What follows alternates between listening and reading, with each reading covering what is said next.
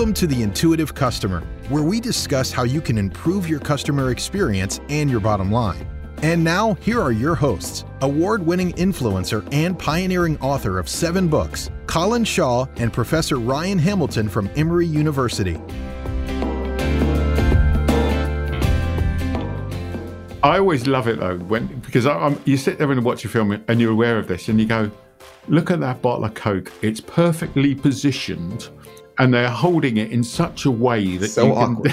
yeah, yeah, you can definitely see the brand, and you can see them doing little takes, can't you? Okay, no, move the bottle round a bit because we can't get the full logo in.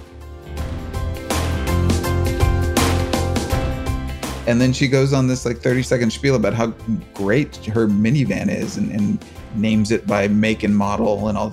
And it, it was so jarring and out of place that whatever non-conscious influence was supposed to be happening became suddenly very very conscious. So can i just establish when you were telling people that you're an influencer you didn't put yourself in that category did you? I am all of those things. So obviously people turn to me for knowledge about theory we know that.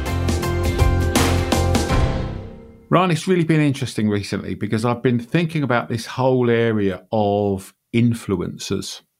It's so common now, isn't it, to have marketing departments that, or parts of marketing department that, that are looking for influencers in their marketplace. Yeah, yeah. I've started introducing myself as an influencer. To you have, yeah. I figure since nobody actually knows what it means, um, nobody can call me out on that. But you see, actually, you raise a really interesting point there. I wasn't knowing intending it. to. So if I, I did, that's great. You, you don't normally, mate, either. So that does make it congr- noteworthy. Congratulations Thank on you. raising it. I'm going to be able to start charging a lot more now so the the reason I was saying you you raise an interesting point there is because I guess by the very definition of the word influence means that you are influencing somebody to do something. Presumably, right? Yeah. I guess this goes back to the, for me, this, um, people would have heard a, an episode that we did because Beyond Philosophy is 20 years old. And I remember when I first started in this game, I was an expert, or I thought I was an expert in the topic, but nobody knew that I was. Mm-hmm. So I guess the analogy I'm trying to draw here is you going, well, actually, I introduced myself as an influencer. But you see that even if that is, you go, well, is that right? Because surely being an influencer to a certain extent is something that others bestow upon you. Does that make sense? It certainly should be, right? Yeah. The reason that that I make that joke and that it's you know funny to the extent that it is, sure, which is unusual for one of your jokes to be funny in the first place, mate. So congratulations for improving. I mean, we're we're learning a lot about it today, uh, but there is the kind of this plague of people who have proclaimed themselves influencers. Yeah, and there's really kind of there, you know, there's no bar exam for being an influencer. There's no sure. there's no organization checking on this. And a lot of companies are, you know, to your point, very interested in this, and it can kind of feel like the Wild West, where there's there's no rules and it's very kind of loose. Sure. And um, so, yeah, I, I was I was excited that you wanted to talk about influencing and, and how it works from a theory perspective yes. and how firms can be smarter about considering influences.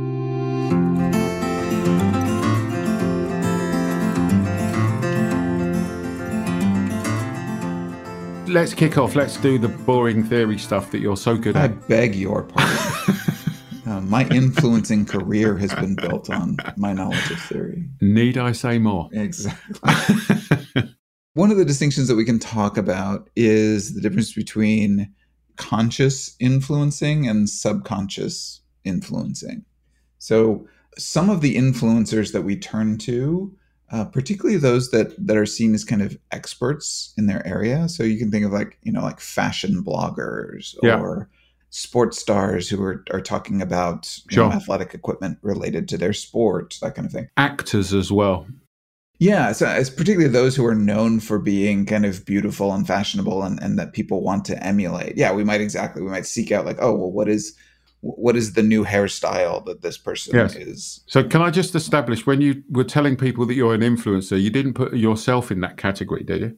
I am all of those things. So obviously people turn to me for knowledge about theory, we know that. But as long as this remains an audio only podcast, I can tell people I am also exceedingly beautiful um, and fashionable. Yeah, we'll put a picture in the show notes just yeah, to prove that picture. that's not the case. not a picture of me, but a picture yeah. will go up. So there are instances where we we seek out these people and we're aware that we're being influenced. You know, sometimes yeah. we even seek to be influenced. So we want to know what this person's doing. So that's a category. And I think a lot of influencers fall into that. Just so we're clear. So an example of that is somebody saying, I want to be seen as fashionable. I'm going to someone who I think is fashionable and sort of is an influencer. Uh, maybe they wouldn't even say that, but I'll go and see what they are doing and whatever they're doing. Therefore, that influences my decision making. Yes. And we're aware that it's happening. Right? Yes, that's so, the key. Yeah. Yeah. And so I think that happens a lot if you're following somebody on Instagram, I mean, a lot of these influencers kind of don't have any other bona fides other than the fact that they have a lot of followers um, yeah. on these social media platforms. But a lot of the people who are following them are following them for that reason, right? Because this person uh, does such amazing things with her hair, and I want to follow that, and I want to know what what she's doing.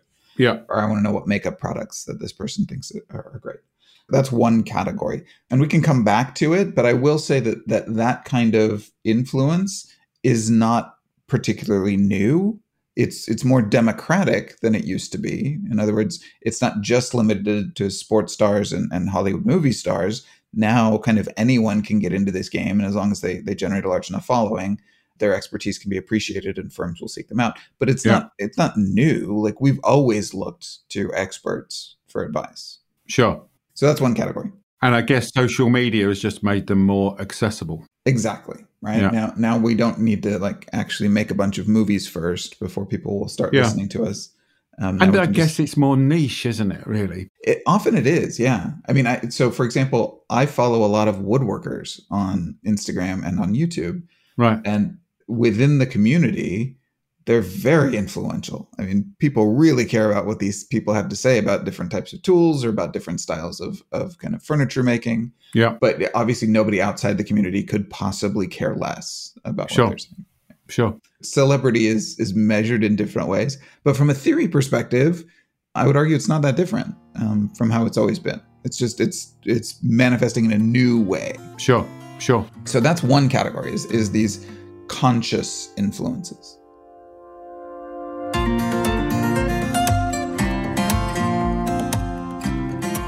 The other category, obviously, is, is subconscious, which is more fun to talk about. Before we dig into subconscious, I want to get some definitions out of the way. Okay.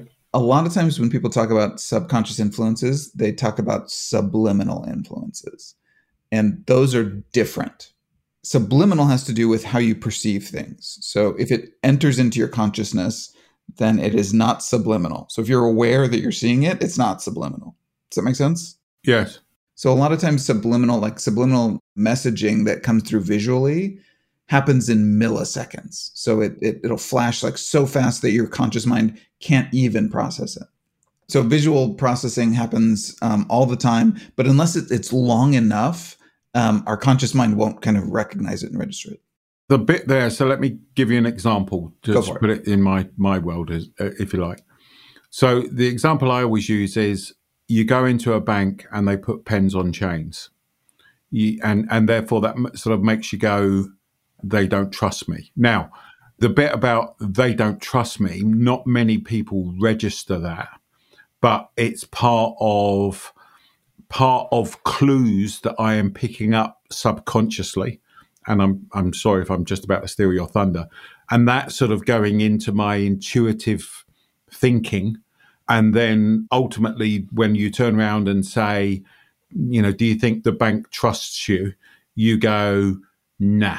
And the reason you say that, you know, one of those reasons is subconsciously you've picked up the fact that they've put pens on chains. If you then turn around to them, somebody turned around to you and said, why? You wouldn't say, well, they put pens on chains because you hadn't registered that consciously. Does that make sense?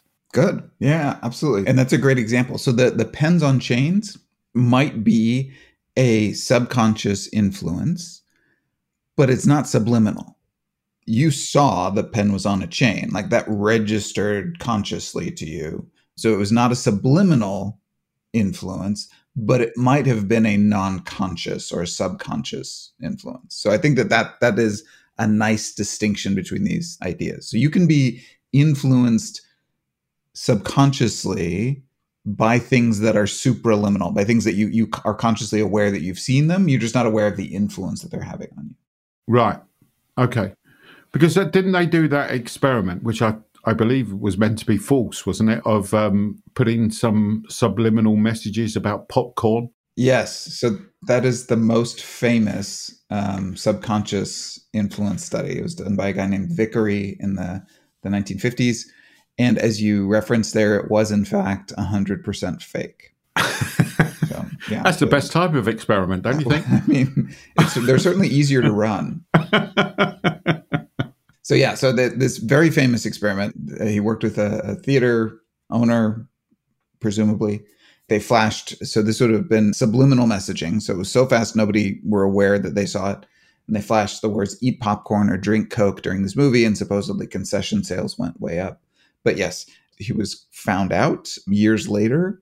This never actually ran in any theater. It didn't work. I think though it has some important lessons in here about the the influence of subconscious messaging and subconscious influences when it can work and when it won't. Right. But it, it did not. Several people tried to run this experiment later and it didn't work. Yeah, the most famous example is actually a fake. It's fraud. Yeah, wonderful. Yeah. The, the other one that I always like and talk about is the Milgram experiment, which you all obviously know, but uh, and I'm sure many of the audience knows. But this was looking at the whole area of obedience and what, why do people do terrible things, basically. Yes.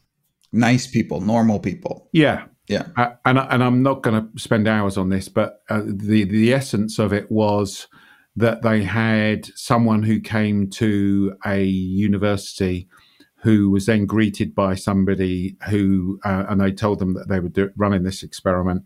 That person was the teacher. They had to read a load of words to a person who was behind a, a screen who was attached with electrodes.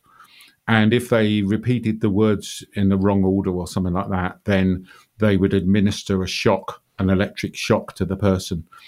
But the interesting bit was that the shock level increased the more times they got things wrong until the point where they literally would be delivering a level of shock that would that would fatally kill the person. And as these levels of shock was increased, you could hear the person next door screaming in pain until the last one was administered and there was no noise at all. Now, what the person who was administering the pain didn't realize was actually there was no pain at all. It was just being acted, but they thought it was.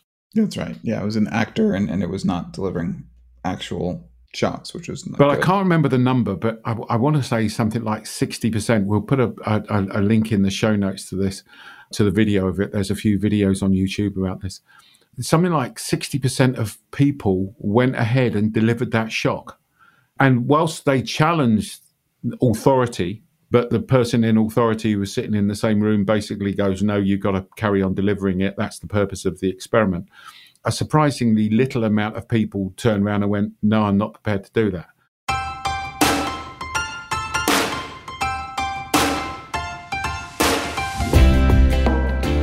So, Colin, I've got a pickle. Have you recorded it? Because I only deal with pickles that are recorded. Well, that's the issue I want to address. My pickle is I'm tired of talking. I want to let our listeners talk for a change. Great, because we've absolutely got the facility for them to do that now. All they need to do is to go to beyondphilosophy.com backslash pickle. That's beyondphilosophy.com backslash pickle. Hit the big red button, and then they'll appear on the show. That's perfect. I'm going to go take a nap.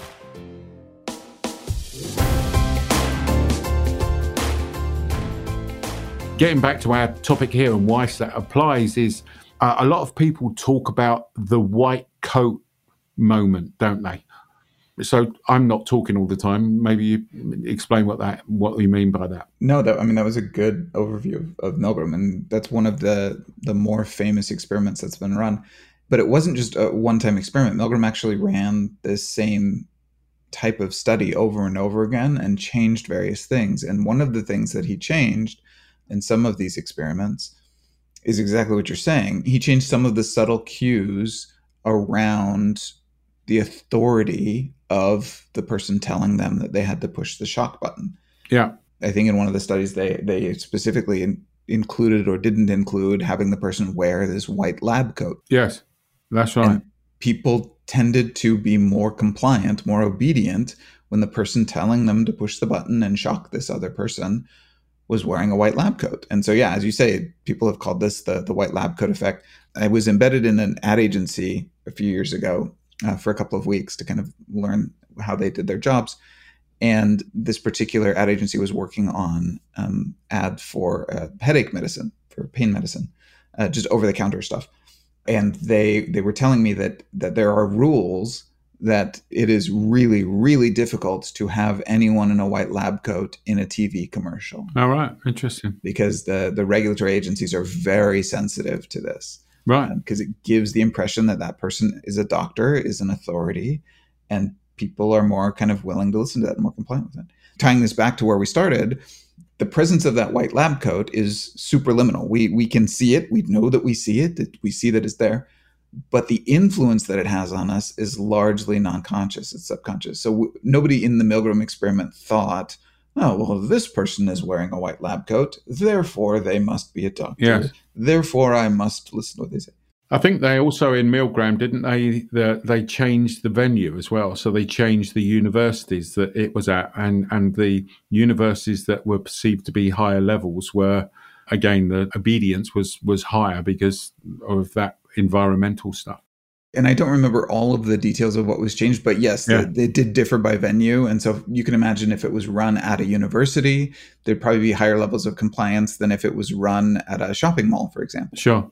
And again, these all go towards these non conscious influences on our behavior, in this case, on our willingness to comply. So going back to your bank example, I think that the, the pens on chains is something you can imagine um, the dress code of the employees is sending subtle subconscious signals to you. You know, if they're very casual and, and you know just wearing t-shirts and jeans and, and name tags, as opposed to if they're all in formal business attire and with with ties and everything is neatly pressed.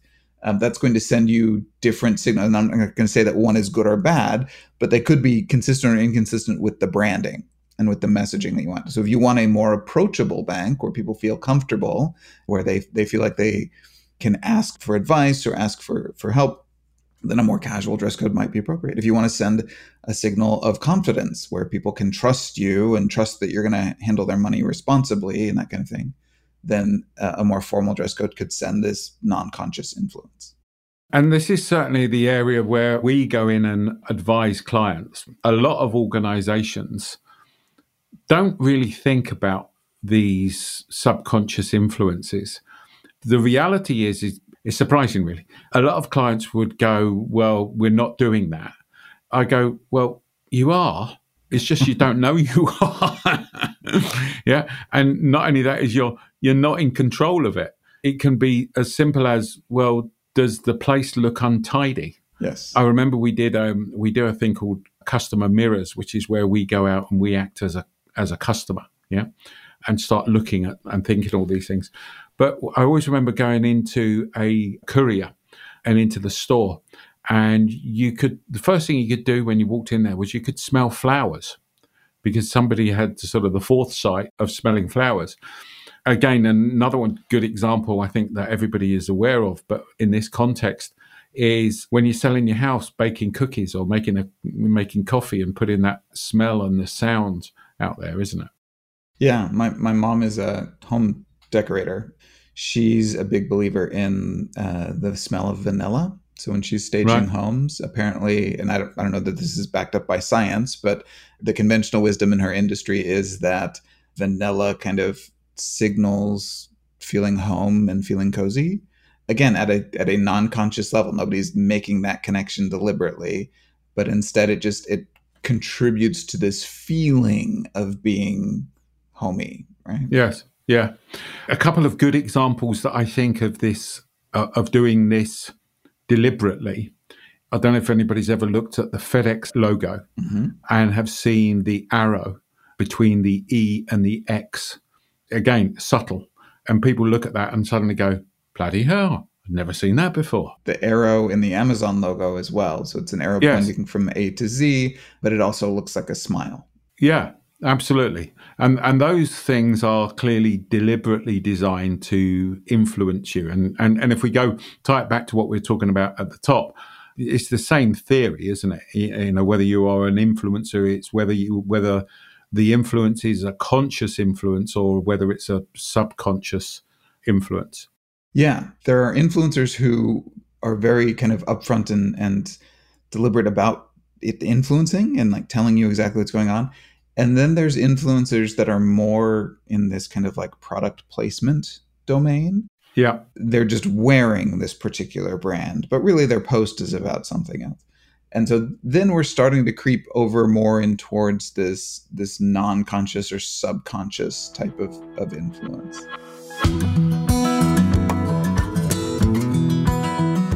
when i was thinking about this before we did the show it was making me think that you get a picture of brad pitt or something like that and he's wearing a watch.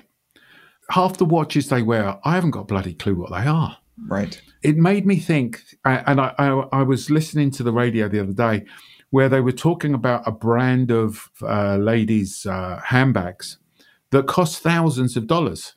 And I was thinking, you know what? I wouldn't know one of them if I saw it. So it's not going to influence me because I'm not aware of it. But thinking about it, it may that may come back to your woodworker which is if you know about watches or you know about handbags and you see somebody doing it, then that influences you. But you've got to have that knowledge in the first place.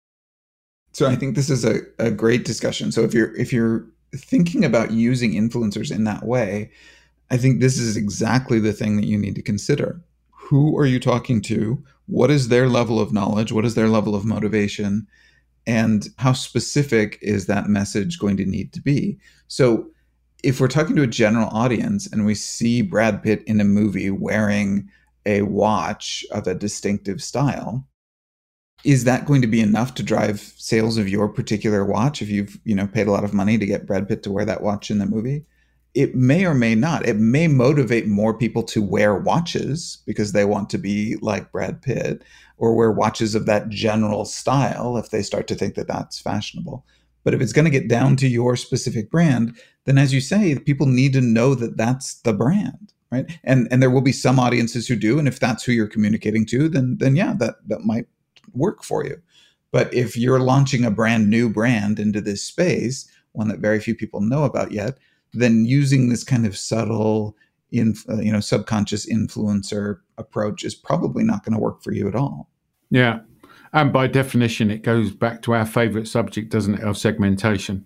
Yes, which is you got to understand the audience that you're trying to you're trying to get out to, basically, because unless you understand them and their, I guess their state of readiness, as it were, then you're not helping yourself. The, the other area that it made me think of is you know the old uh, James Bond films and the Aston Martin. You remember the, the first Aston Martin that was in the James Bond film? Absolutely. Apparently, when they went to Aston Martin and said, Can we have one of your cars? Aston Martin said, Yeah, but you've got to buy it. And, and they went, Well, no, actually, we think if we put this in this movie, it will help your um, brand. And they went, mm, Not really sure, but we'll give you one anyway. Ever since then, that whole area of product placement uh, and everything else has taken off dramatically, hasn't it? Oh, it's it goes back way farther than that. The first product placement that I'm aware of was in a film in um, 1920. Oh, wow! The, the, famous Hollywood actor um, Fatty Arbuckle. Right. Uh, the very first movie to win an Academy Award was in 1927. It was a movie called Wings, and it included several prominent product placements of Hershey's candy bar, where the, right. the, the pilots were talking and then eating chocolate as they did, and, and you could see the, the Hershey's label in there. I always love it though when because I, you sit there and watch a film and you're aware of this, and you go, "Look at that bottle of Coke! It's perfectly positioned and they're holding it in such a way that so you can, awkward. yeah, yeah, you can definitely see the brand, and you can see them doing little takes, can't you? Of no, move the bottle round a bit because we can't get the full logo in. You know. Yep. Yeah, and and it, that points to this lim- the limits of this kind of subliminal, non-conscious versus conscious influencing. Sometimes they'll work it into the script. I remember watching an episode of a of a TV show, some police procedural, where this young character, this young woman in her 20s, needs to drive somewhere and she gets into her minivan. And then another character on the show also gets into the passenger seat and is like, Why are you driving a minivan, you single woman in sure. your 20s? And then she goes on this like 30 second, second spiel about how great her minivan is and, and names it by make and model and all. And it, it was so jarring and out of place that whatever non-conscious influence was supposed to be happening became suddenly very very conscious and honestly produced a bit of reactance in me like I, I, was it was so obviously a cash grab that it took me out of the story and made me dislike the brand uh, yeah yeah so yeah. so yeah you, marketers have to be very careful about this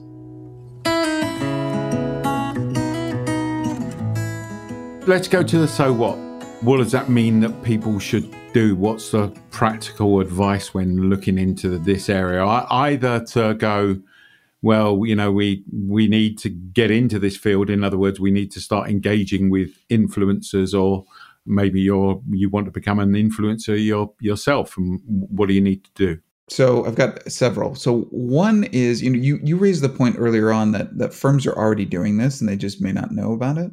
Yeah. The reason that we have these non-conscious influences, these subconscious influences, is because we have these two systems in our mind. We've got the intuitive system and the rational system. And the intuitive system is just always processing all the information. Yeah. So when something is subliminal, when it's too fast for us to recognize, or, or when we're just not paying attention to it, like think about billboards as you're driving down the highway. You're not reading all of them. You're not like focusing on them. You're looking at stuff in, in on the road in front of you. But there's a part of your brain that is that's taking in all this information all the time. And that influences us, often in subtle ways. It's not like we become zombies and it takes us over. So all of these things are are sending these signals all the time. And so yeah, as a firm, you should think about these things, you know, down to the dress code, down to, you know, how clean your stores are. You know, I, I research uh, pricing, particularly at, at the retail level. And there are a lot of great anecdotes there about firms that have paid attention to this detail or not. There was uh, Walmart has uh, a reputation for being having stores that are kind of cluttered. They'll drop big pallets of things in the middle of aisles so that people can can buy stuff that's at a low price. People complain about that because it's hard to navigate your cart through the store when there's all this stuff dropped in the aisleways. And so Walmart for a while tried to deliberately clean up their stores and make them less cluttered. And people started complaining about the high prices. The prices hadn't changed, but there was this this subconscious message that oh if they're cleaning stuff up it must be a kind of a higher end store there's a famous story that when um, the very first home depot opened up um, some employee went and polished all the concrete floors so it would look nice and the owner got very angry and they they had to go out there with these skid steers and um, scuff up the floors because he didn't want it looking like a nice place he wanted it looking like a place that contractors would go to get their stuff because that would send a different price message so are you thinking about these things? You know, what message is your employee dress code thinking, uh, sending? You know, what, what message is your store des- design and decor Uh, and your website design? What messages are these likely to be sending to people? So that's one. You're already doing this. Are you doing it intelligently? Can I just jump in there with with one word that I love, uh, which describes it all for me, which is deliberate. Yes. Is it deliberate? And and you have to go down into the granular of the detail to say, is this part of my experience deliberate? And the example I always use is you go to Disney, you go into the different worlds, and even on the concrete floors, they have got either imprints or whatever else of, of different parts. So is it deliberate? I think everything at Disney is deliberate. Everything, down to the fact that they have the street sweepers who will take advantage of puddles to draw out in water pictures of Mickey Mouse. Like everything is deliberate there in this way that sends this consistent signal. So it, it, they are important. They matter. Are you considering them? Are you being deliberate? On the other hand, there are limits to what you can do non consciously. Let's go back to that Vicary study, the fake one that uh, never happened at the time. And then later, when people tried it, it didn't work.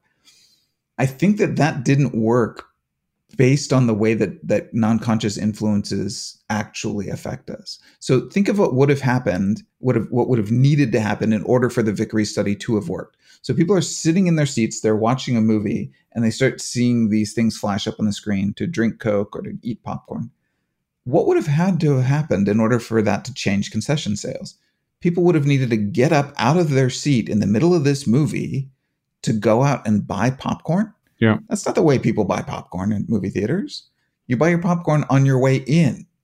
The non conscious influence would have had to have been so overpowering as to just completely change our normal course of behavior. And that's not the way these things work. Sure. So if you want to use non conscious influence, it's going to be most useful if you are already the dominant brand in that space. So if I can like kind of pair the idea that that more people should be buying luxury watches well, that's going to benefit the dominant brands in the luxury watch space.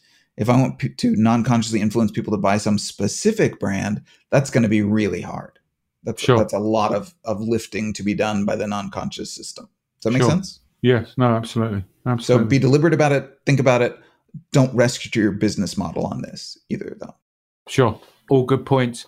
I think the only thing I would add is you've really got to look into the the detail of it, no matter if it's what's happening with the concrete or you know what does the place smell like, which people don't often think about. What you know, what does it sound like, and all those things. We actually had a, a very interesting podcast uh, several months ago where we had somebody come in and talk about creating scentscapes and soundscapes for brands. Um, maybe we can leave that in the show notes. That was an interesting conversation. Yes, that was. Yes, and I, and I think that most of those would count as subliminal influences. Yes, Good.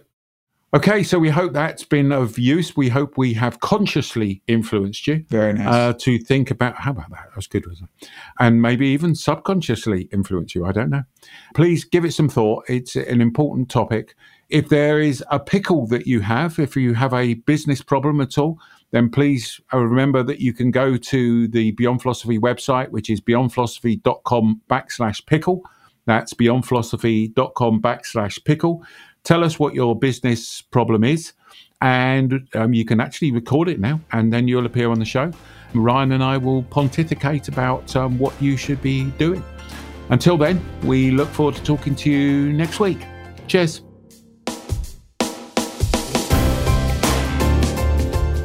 This has been The Intuitive Customer with Colin Shaw and Professor Ryan Hamilton.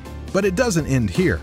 Just go to beyondphilosophy.com slash podcast to find all of our shows, access free tools and resources, and subscribe, won't you? That way you'll never miss a show. That's beyondphilosophy.com slash podcasts. We look forward to talking with you next time on The Intuitive Customer.